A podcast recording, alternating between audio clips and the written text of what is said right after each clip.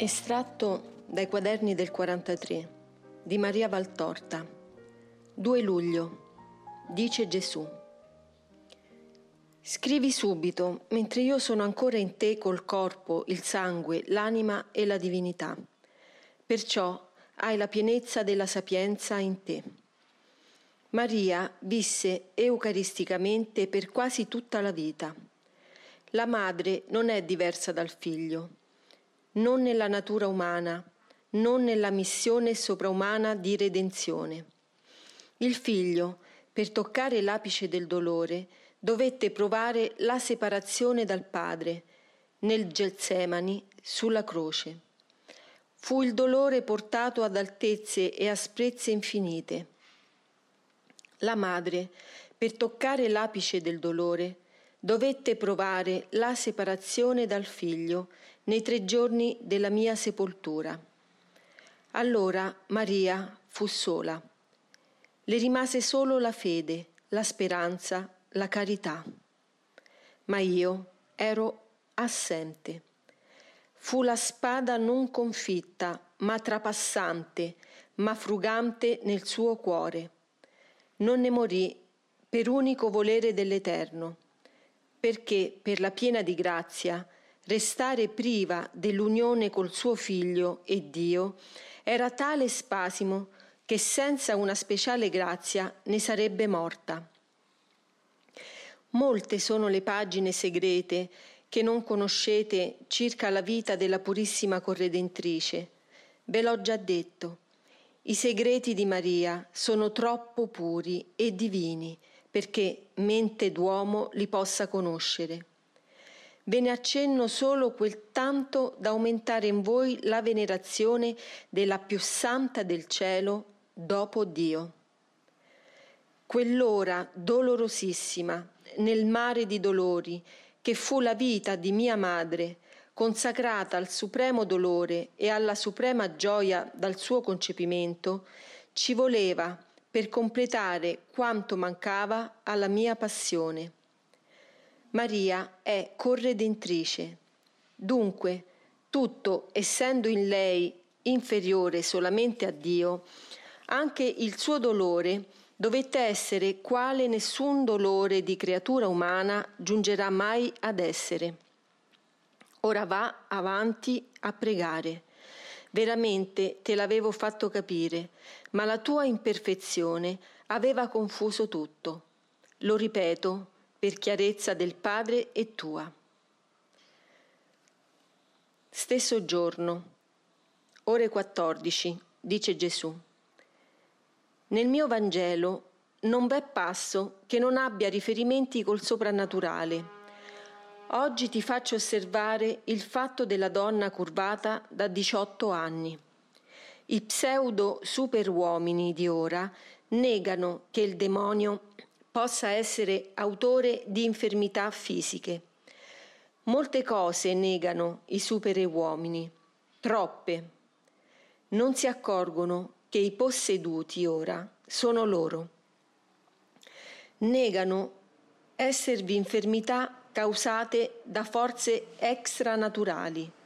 Non sanno però, con forze naturali, comprendere e curare certe infermità non lo possono appunto perché certe infermità hanno radice fuori dalla carne e opprimono questa, ma non nascono da questa.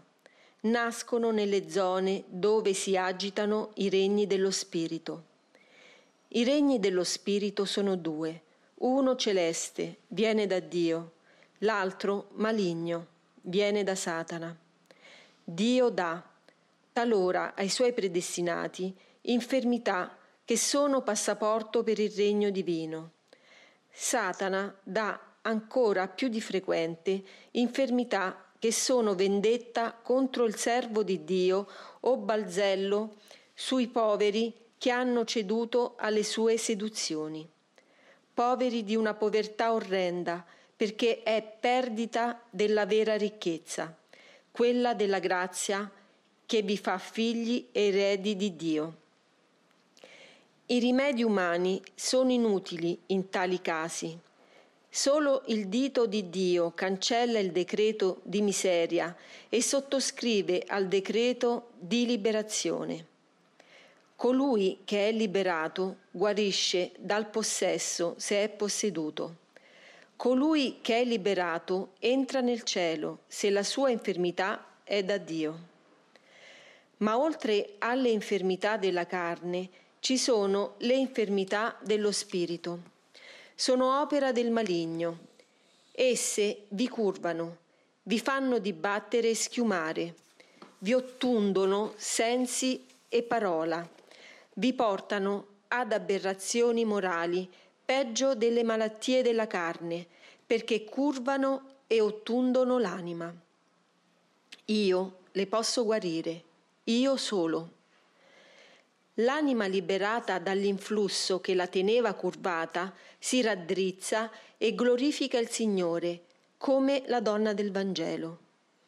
Tu lo provi, la tua carne muore e lo senti, ma come ti senti libera e forte, poiché il tuo Maestro t'ha guarita.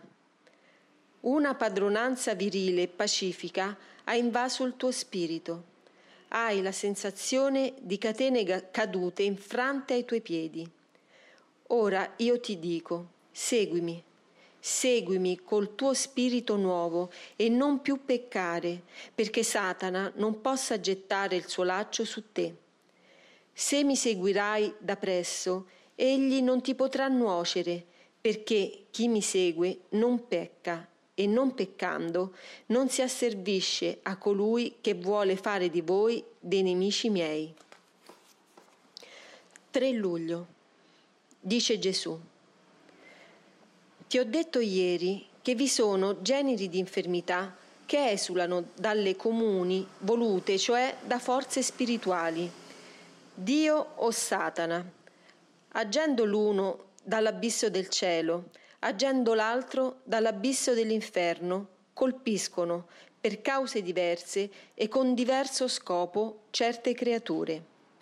Ma, data la sorgente diversa e opposta, una infermità, quella che viene da Dio, porta seco, traendola dalle scaturigini di una immisurabile luce e di un immisurabile amore, luce e amore per la creatura martire del suo Dio l'altra, provenendo dall'abisso stagnante dove regna Satana, avviluppa di tenebre e di tormento.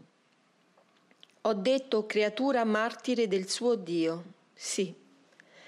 L'anima che si è abbandonata al suo Dio totalmente ne diviene la martire. Dio stesso agisce qui da sacrificatore, né il martirio della creatura abbandonata all'amore è meno cruente, anche se sangue non è sparso materialmente, del martirio di colei che si è molata da un carnefice.